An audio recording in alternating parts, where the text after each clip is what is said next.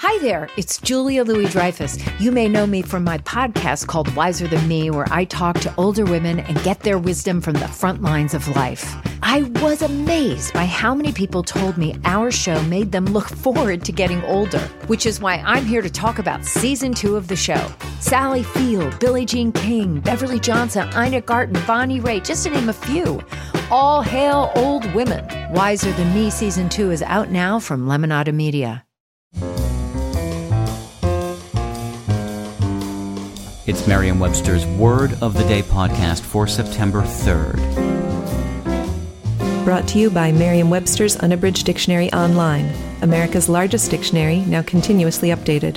Learn more at merriam-websterunabridged.com. Today's word is bluestocking. Spelled as one word, bluestocking is a noun that means a woman having intellectual or literary interests. Here's the word used in a sentence from the New York Times book review by Kathryn Harrison. The author is a bluestocking with a weakness for etymology and archaic religious texts.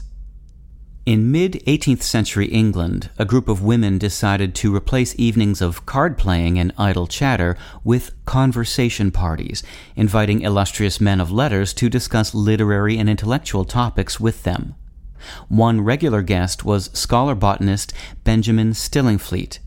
His hostess willingly overlooked his cheap blue worsted stockings, a type disdained by the elite, in order to have the benefit of his lively conversation. Those who considered it inappropriate for women to aspire to learning derisively called the group the Blue Stocking Society. The women, who were the original Bluestockings, rose above the attempted put down and adopted the epithet as a name for members of their society. With your word of the day, I'm Peter Sokolowski.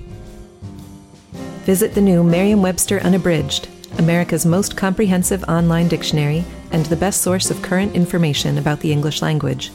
Get started today at merriam-websterunabridged.com.